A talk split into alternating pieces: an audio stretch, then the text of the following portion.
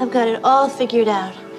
With your salary, plus what I take in with the photography, in four years we should have enough for you to quit. and Do nothing but compose music and become famous and make us rich. You'll never make it. I made us $32 today. Big deal. I made 32 kids sleep with their eyes open. Oh, right there, right there. Yeah. Uh, right there. Yeah. Uh.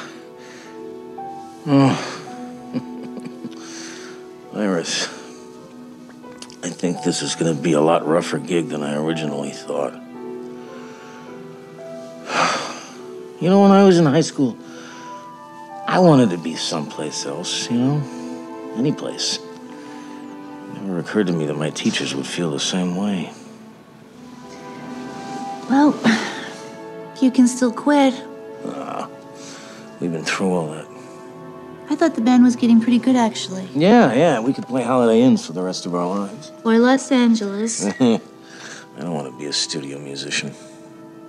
So it's four years teaching then. Alrighty. Uh, now, I just, you know, I just want you all to relax, have a little fun. You know, we're not here to impress each other. okay. All right, let's get ready. Everyone, come on. You ready? Okay, here we go.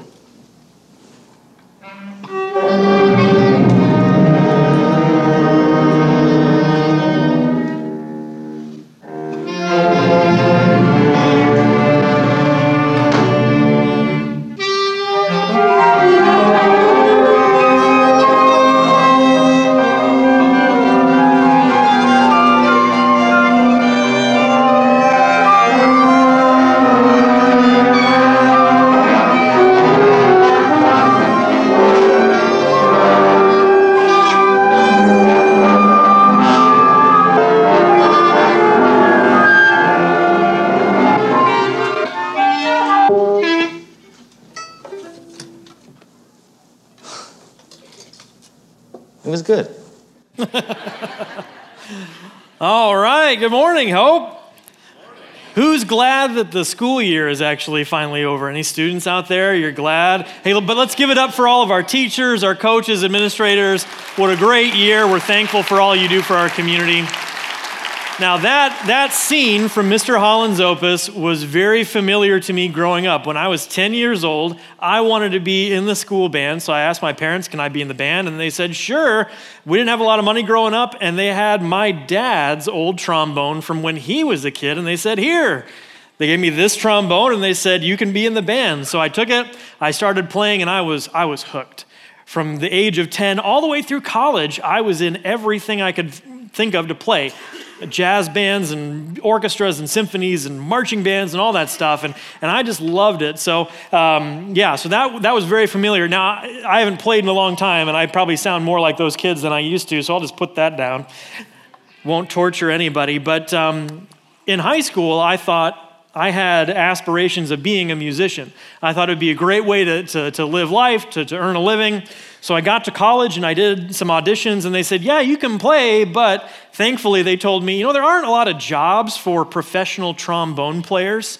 It's just not a thing that's happening right now. And so I took their advice and I said, Okay, I'll, I'll put that aside. I won't pursue music. I will take up the far more lucrative career of an English major. It seemed like a much better decision. Uh, careful, kids, college is tricky. and I took that route. Now, even though I wasn't doing professional music anymore, I kept up with it. I learned a few more instruments. And at my church, I was on the worship team. I was a guitar player, a singer, and they hired me to be a worship leader toward the end of my college time. And uh, that's how I got my start in ministry. I was a worship leader for about the first five years of vocational full time ministry. And at the beginning of it, I thought, this is great. I'm doing what I thought I wanted to do. I'm playing music every day. Uh, I'm even working in the church and leading in the church. And I felt like, man, this is a great fit. But after a little bit of time, after just a couple of years, I started to resonate more with that sentiment that Richard Dreyfuss's character, Mr. Holland, tells his wife uh, at the beginning Man, I feel like this, uh, this gig is going to be a lot rougher than I thought. It was different. And maybe that's what you think about your current situation in life. Maybe your vocation or your job right now isn't quite what you thought it was going to be. Uh, maybe where you are just relationally or personally, things aren't lining up for you the way you thought they should or the way you'd hoped years ago. Maybe all that stuff is fine, but your spiritual life isn't going the way you thought. You know, you, you, your relationship with Jesus, you had a, a, a dream of what that was going to be like and how it was going to feel, and it's different. It's not quite how you thought it should be. Maybe it's a season of disappointment for you. That's certainly how I think the, the woman at the well felt when Jesus met her. Our Bible reading for today from John chapter 4, we pick up in the middle of a story in John 4. If you have your Bibles, you can open them to John 4. Jesus is, is in the middle of this story. He, he's on a walk by himself. Jesus is alone, and he's walking through the region of Samaria. It's hot there, like today. Picture a, a, dusty, really rocky terrain, not very much vegetation, a lot of thistly trees, and maybe some an- animals wandering around. And Jesus walks up to a well where he sees a woman drawing water by herself in the middle of the day.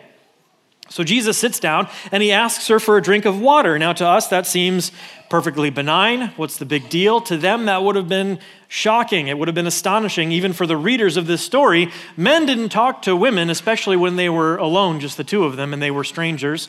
And even more than that, Jews, who Jesus was, didn't speak to Samaritans, who this woman was.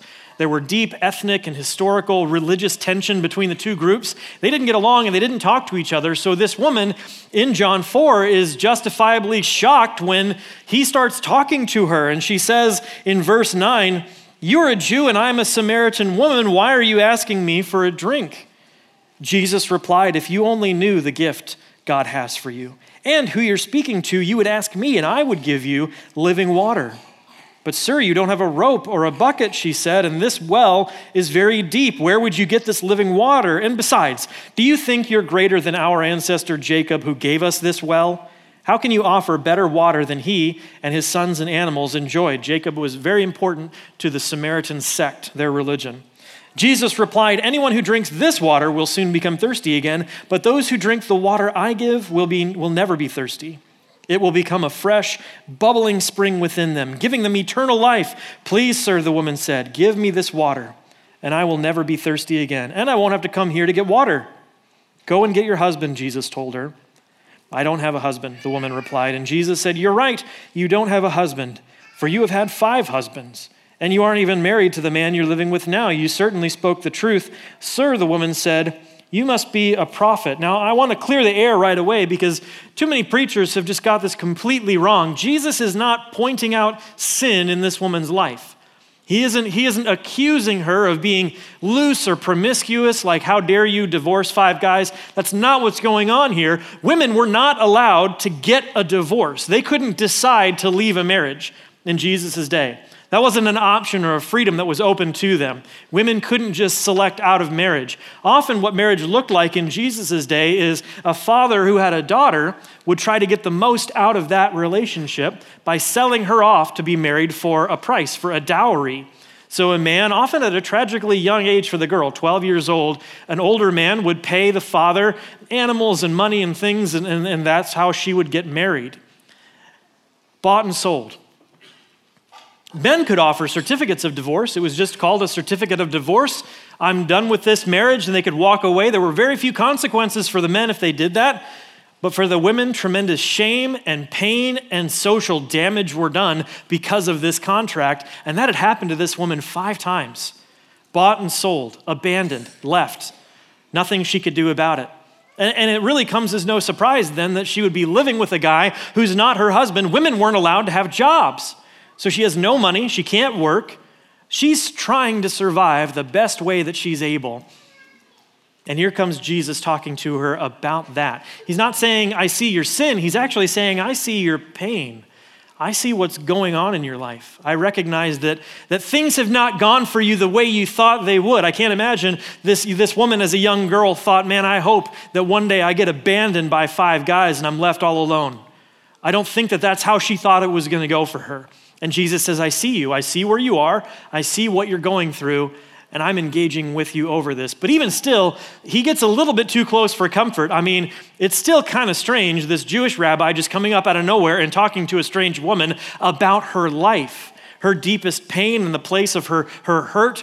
And it's a little bit too close for comfort for her. He hits a nerve. And so she tries to change the subject really quick. She switches to try and debate Jesus about, about religion. It turns out that trying to get out of an uncomfortable situation by changing the subject is, is not a new invention. It's been going on for a really long time. I was uh, on a walk one night with my wife, and we were just together, and, um, and she stopped and she said, Eli, can't you just tell me how much you love me? And I said, I stopped and I said, Katie, honey, uh, just look up at all of the stars in the sky. And she said, Don't change the subject. that never happened. So, this woman, if you ever really want to get out of an uncomfortable conversation, just get into a debate about religion with that person. I mean, that'll stop it no matter what. She starts debating Jesus about the differences between the Samaritan religion and the Jewish religion. Our people say we should worship at this mountain, that this is the holy place to worship, and your people say it's the temple in Jerusalem, that that's the, which is it? Jesus, you tell me. Let's talk about it. And Jesus, instead of backing away like most of us would in that kind of a debate, he engages her. He uses this as an opportunity to talk with her about the broader sense of what worship really is. The nature of true worship. And in our Bible reading for today, in John chapter 4, it says this on your screen it says, God is spirit, so those who worship him must worship in spirit and in truth, meaning God is not a physical thing the way that we are physical. God is spiritual, and our worship for Him must be deeper than just the physical stuff of worship. It must be a spiritual connection, an internal connection with God from our deepest selves. We just started a, a new message series on the Holy Spirit.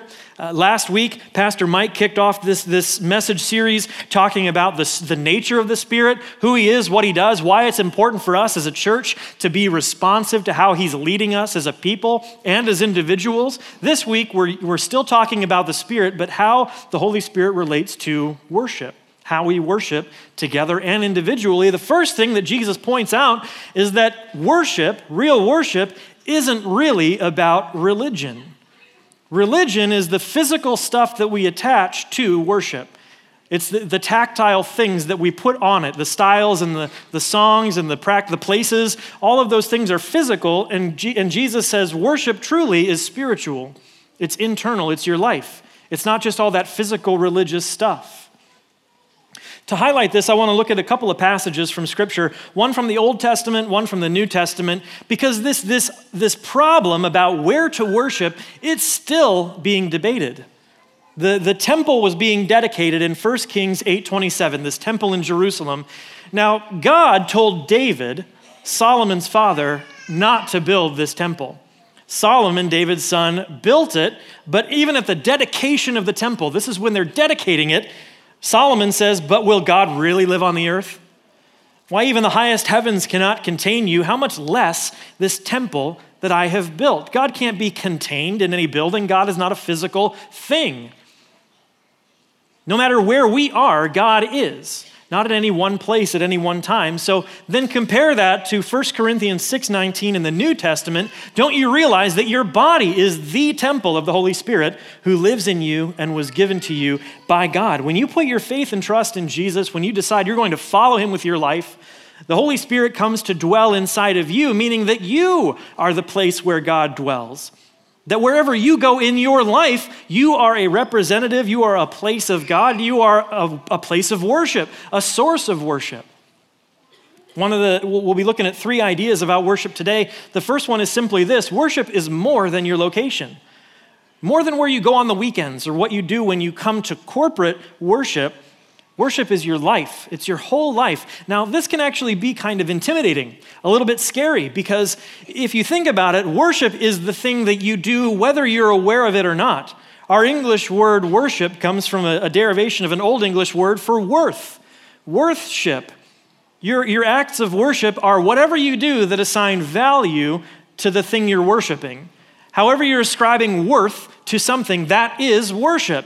And this means that you're assigning value to God, whether you realize it or not, out in the world every single day. And this scares me a little bit because if I was to think and be really honest about my life just last week, how, how was I assigning value to God?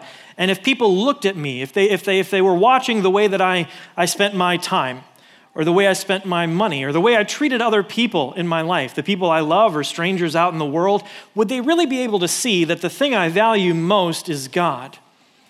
And I don't think they would. I think that if I was honest and people were looking at my life, they would probably see someone who was worshiping, assigning worth to my own life, my own desires, and the things that I really want. And, and I don't want that to be the case. I value God more than anything up here.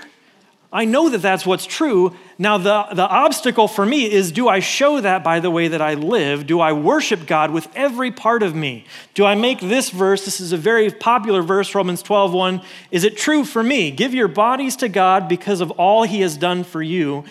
Let them be a living and holy sacrifice, the kind he will find acceptable. This is truly the way to worship him. Is, is everything I do assigning worth and value to God? Is it, is it obvious by the way that I live my life? Now, this doesn't just have to be convicting, it can also be incredibly affirming and exciting because what this really means is that every aspect of your life matters. Every minute of your day matters. Even if this is a season where, like we talked about at the beginning, where things aren't going the way you thought they should, you might be in a season of disappointment about various aspects of your life, it still matters to God. God is still in those things that might feel disappointing to you.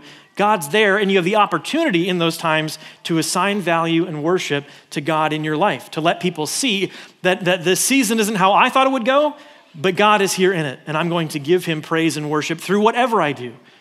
Any action, any activity, that's something you can use to worship God. Now, this also means that. Um, there's no one way to worship that's the correct way. That's what Jesus was talking about with the Samaritan woman. That the, the time is now here where it doesn't matter where you worship, God wants you to worship in spirit. That means that, that the styles and, and the ways that we think about worship commonly are, are a little bit too small. Even though if this is not the first time you've heard of this idea that worship is about your whole life, you've heard it a hundred times, we still tend to think about worship in musical terms. That's just where our mind goes. We've been, we've been trained to think about worship as music, as style, as, as the things that we do. When in reality, if this is true, worship isn't just about music, it's more about your spiritual gifts. You know, it's about the things that God has given you in your life to do, not just when you come here, but every day, all day. Whatever God has given you as a spiritual gift, that's what He wants to use for worship in your life. You know, not just about the, the, the what we call the worship team on stage, right? The worship leaders, those are just titles. It's not the whole picture of what worship is. There, there are a couple of different lists of spiritual gifts in the New Testament. Uh, I'll spend just a little bit of time talking about the shortest one. You're welcome. Ephesians chapter 4, verse 11. This is a list of spiritual gifts, and there are more categories of, of gifts. These are the gifts Christ gave the church apostles, prophets, evangelists, pastors, and teachers. Now, the word for pastors in, in the original Greek poimen can actually be translated as shepherd. It was the, the actual name of the shepherd who, who tended sheep. I think that's actually a more helpful translation. It, it actually tells us what that spiritual gift does. Somebody who has the spiritual gift of being a shepherd tends to the people who are already within the community of faith, and that's their gift. That's how they worship. And, and when you come on a weekend to corporate worship, when we're here at church, typically what you tend to see more of are the, those last two gifts shepherds and teachers. You see a lot of people, especially up, up front, teaching, leading, taking care of the people who are already here. But those aren't the only gifts that the Spirit puts into people. Those aren't the only gifts that the church requires to be the church. When we miss out on, on other spiritual gifts, when we only emphasize a couple, we become very insulated as a church. We, we just think about ourselves and our, our desires as a community and our wants. We don't tend to think outwardly the way the church is supposed to. So, so what this does, apostles, prophets, evangelists, shepherds, and teachers, gives us a nice little acronym called APEST. And those first three gifts is what I want to talk about because if we just think about worship in musical terms or even just shepherding and teaching, that cuts down a lot of people from being able to serve. You might not be able to play an instrument and you may not, you may not be gifted in teaching. Is there a place for you at the church? Absolutely. This is a place where all of the gifts are required for us to be the church together.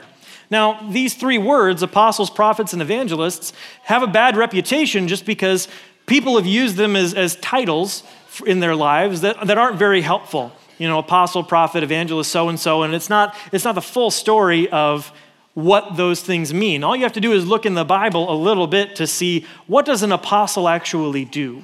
You know, how is that gift played out in real life? And maybe even think about is that how God has gifted me? Apostles in the Bible were, were the people who were sent out by God to do his work.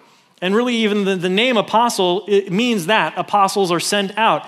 And it was the same guys who were disciples of Jesus. Sometimes that's a little bit confusing. It's, you know, John is a disciple, and all of a sudden they're called apostles. What's going on there? That was the rhythm of, of teaching in the day. You were a disciple, which means a follower. You would follow your teacher. And then one day, the teacher would send you out as an apostle to do what you were taught to do. And so, apostles are the people who are sent out into the world. And in ministry contexts, that means that they are the part of our church that helps us think about new ways of doing ministry, breaking new ground, and trying things that have never been tried before.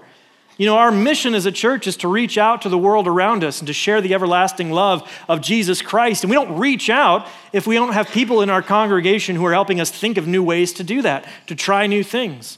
Often in, in regular life, the people with this spiritual gift will be entrepreneurs or business leaders. They have that gifting on them, and we need that in the church.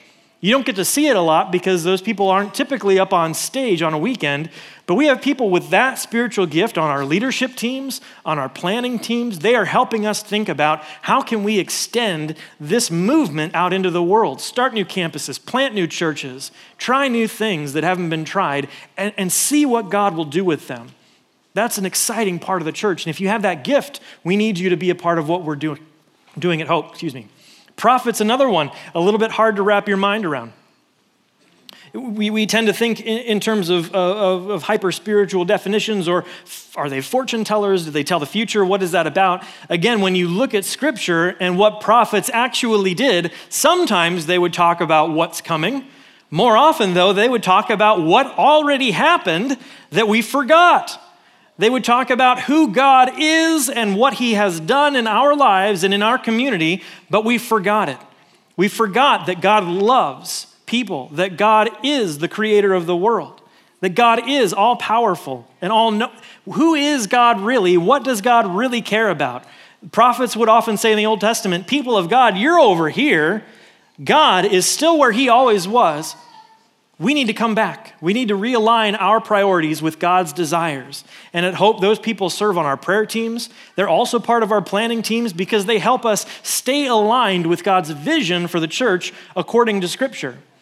You know, and so if that's where you feel you are, you, you love to think about what does God really care about? What's really important to God? And let's pray about where He's sending us. You know, if apostles are coming up with new ideas and new ways of doing ministry, prophets are helping us say, but is that really what's most important to God? Is that what He really cares about? And let's have those conversations. We need those people in our church too. Evangelists, you know, the, the bar got set pretty high in the last generation with, with evangelists, especially Billy Graham and that association. But even he would say he had all of these gifts with hundreds of people working behind the scenes to make what they were doing possible trying new things, breaking new ground, praying about it, you know, making sure people were rallied together in communities after events and things like that. So it wasn't just one guy talking to millions of people. Evangelism in the Bible more looks like a one on one conversation with somebody who you're excited to invite to belong to what's going on in your life. You know, you're an evangelist when you say, I'm a part of this great Christian movement. It's changed my life. I'd like you to come and see what it's all about. Just come and check this out with me. You know, we have people serving in evangelistic gifts here at our church when they greet on the weekend, when they bring people here. The Bible says we're all supposed to do the work of an evangelist. Even if you're not spiritually gifted in it, we're all called to invite people to come along. And you can see how if we just if we ignore these three gifts and all we do is shepherd people and teach people, how does everybody have a place to serve here? You know, so, so again, put very simply, worship is more than music. Worship is about more than just any one idea or style or form of music. It's about using your spiritual gifts. What has God put in you to use for His kingdom, for the growth of the church, and to shape your life and change your life? You know, not only does the church miss out when we don't utilize all of the gifts of the Holy Spirit, we individually don't get really excited about what God's doing here. You know, if all we do is come to worship on the weekend and we do it to watch to watch other people using their gifts, how boring is that? You know, you might even think, man, I don't sing and I don't really teach and I really don't like shaking people's hands a lot on Sunday morning. Is there anything I can do with the church? Yeah. We, are not a church isn't a spectator sport. That, that's dull. Why would you want to do that? The, the, the, activity of the church is for everybody. We need all of the gifts active and present for us truly to be what God wants us to be. And it takes time to figure that out. It might not be today that you just sign up. Take your time, figure things out, make mistakes, try new things. It's okay. There's a, there's a lot of stuff here at the church to do, but, but it will be incredibly frustrating and disappointing never to find out how God has gifted you to, to contribute to the life of faith. One of Mr. Holland's students in the movie we watched uh, felt that about being a part of his, his band, his class. You know, she was trying to play a musical instrument, she was going through all the motions. She was doing everything technically correct as she could. She was showing up on time and putting in all the work. She came, but it wasn't in her heart. She wasn't feeling deep down why it was important or why it mattered. It wasn't exciting to her. It wasn't invigorating. And so she's just thinking about giving it up until they finally have a heart to heart conversation about the true depth and meaning of what it means to offer your gift in a more broad, meaningful way. Let's take a look. Well, I'm giving up the clarinet. I, am just, I'm just goofing everybody else up anyway. So, um, I just wanted to say thanks. Thanks for trying. Is it any fun?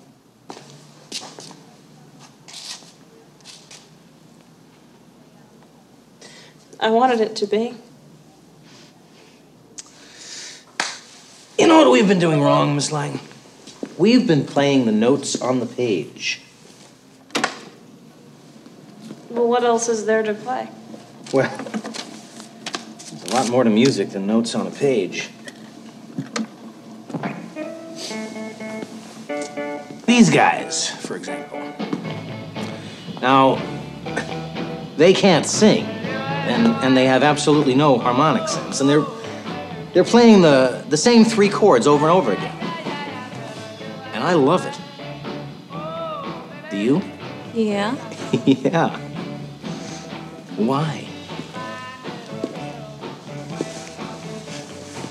I don't know. Yeah, you do. Because it's fun? That's right. Because playing music is supposed to be fun. It's about heart. It's about feelings and moving people and something beautiful and being alive. And it's not about notes on a page. I could teach you notes on a page. I can't teach you that other stuff. Do me a favor. Pick up your clarinet and play with me. Okay. And this time, no music. Oh, what? Because you already know it. It's already in your head and your fingers and your heart. You just don't trust yourself to know that. Okay. Here we go. Ready? One, two, three, four.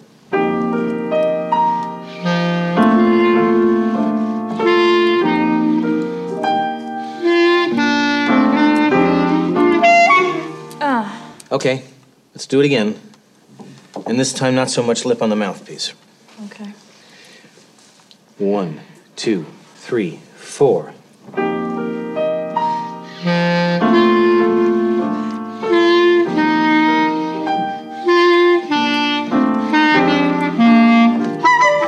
Oh. All right, no, no, no, don't do that. Let me ask you a question. What? When you look in the mirror, what do you like best about yourself?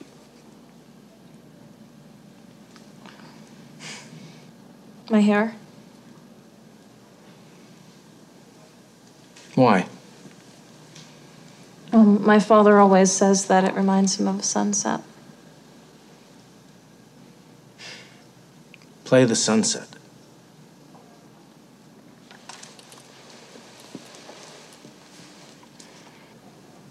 Close your eyes. One, two, three, four.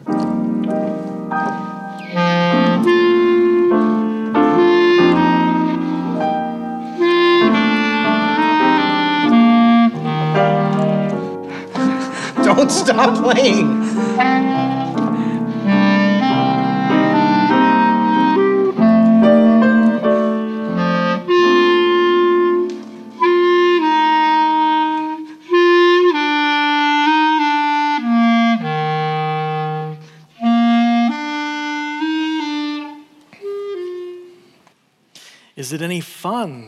I think that's an important question to ask about your life, your faith life especially.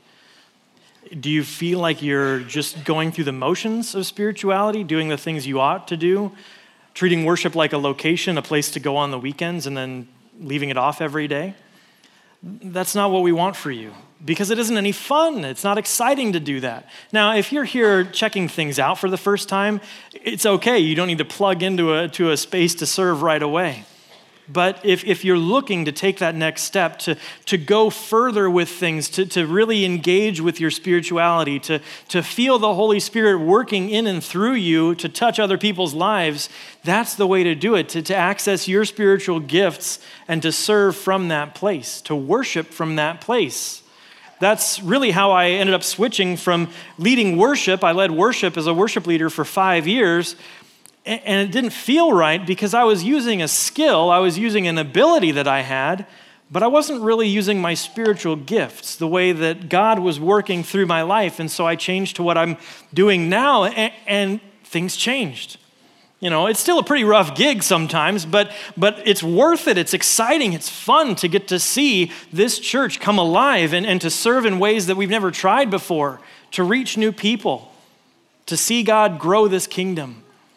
That's what's exciting about belonging to the Christian movement, to worship God through your gifts. So, we talked about worship is more than a location, it's your life, and worship is more than music, it's your spiritual gifts. And finally, really quick, worship is more than you. Worship is more than you, it's, it's what we give. We, we think primarily about worship again in terms of style, and that means that we think about preferences a lot.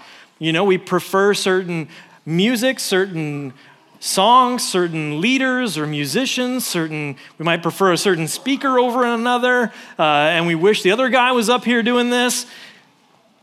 When we, when we take the broader sense of what worship really is, about using your gifts to impact the world around you, then it's more about what we give away than what we get out of it for ourselves.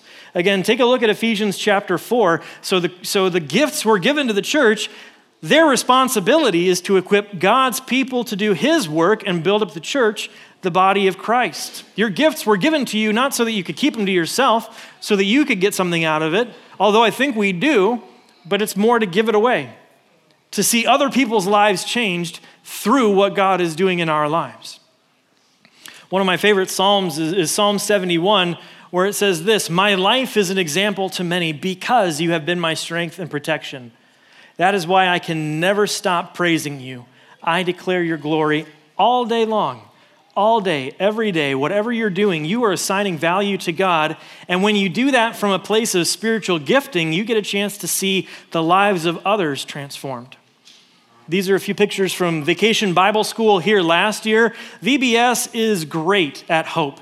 You will get to see thousands of people here. And, and yeah, the ministry is for children. We're helping raise them up in our faith, but it requires all of the gifts working together at the same time, hundreds of volunteers and people, and you could be a part of that. There is a place for you to use your gift, not just at Vacation Bible School, but especially there where we are seeing tons and tons of work that God is doing through us. And I'd encourage you to be a part of it because it's exciting. It's fun to get to see God do things in the lives of other people. And especially if you're in a season where you don't feel like things are going well. Especially in times when you feel discouraged about where you are and, and your dreams for life haven't come true and you don't maybe know what's coming next. I think one of the ways out of that is to, to see how God might use you to serve other people and to see what it's like to let Him work through your life to transform others. Let's take a look. My apologies for my tardiness. And uh, Principal Wolters, I'd like you to know yes, I brought a note from my mother.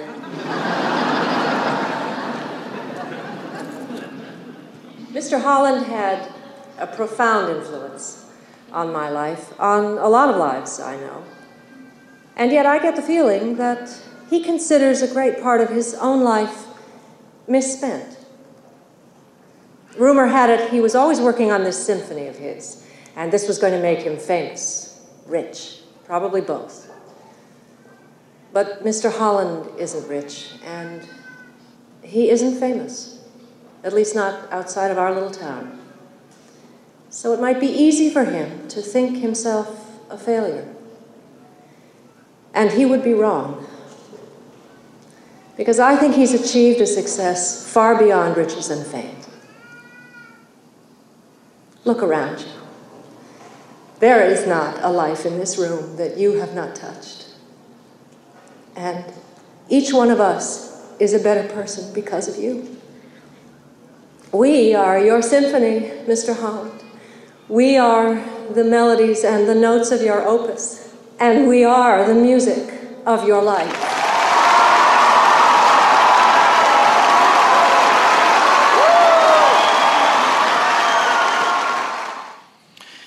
Psalm 71, a little bit later, says this Even when I am old and gray, do not abandon me, O God, until I declare your power to this new generation and your mighty miracles to all who come after me. No matter your age or stage of life, God has something He wants to do through you. He's given you some spiritual gifts to be able to use, not just for yourself, but to impact the lives of those around you, to achieve a success far beyond whatever you could even dream about or imagine to touch the lives of others in profound ways that, that mean something for well beyond the years of your own life. And there's a place for you to do that here, for us to be the church together. Worship isn't just about what happens on the stage and who's standing up here. Worship isn't just about what we do on the weekends, it's how we use whatever God gave us to serve Him when we leave here. Would you pray with me? Heavenly Father, thanks for today. Thank you for a time to, uh, to reset a little bit, to focus on you and what you're doing, God. But I pray also that you would use this as, as, a, as a jumping off point for us to see how we can use our gifts out in the world, God, to, to change the lives of others, to invite them into what you're doing here, to, to try new ways of reaching out in ministry, to, to, to pray harder, God, about what you're doing and, and, and how we can align with your values. Help us, God, to be the church that you envisioned a church working together for your, for your good and for your glory. And help each one of us, God, to discover the ways you're calling us to participate in that with you, with the Holy Spirit in our lives. We thank you and praise you in Jesus' name. Amen.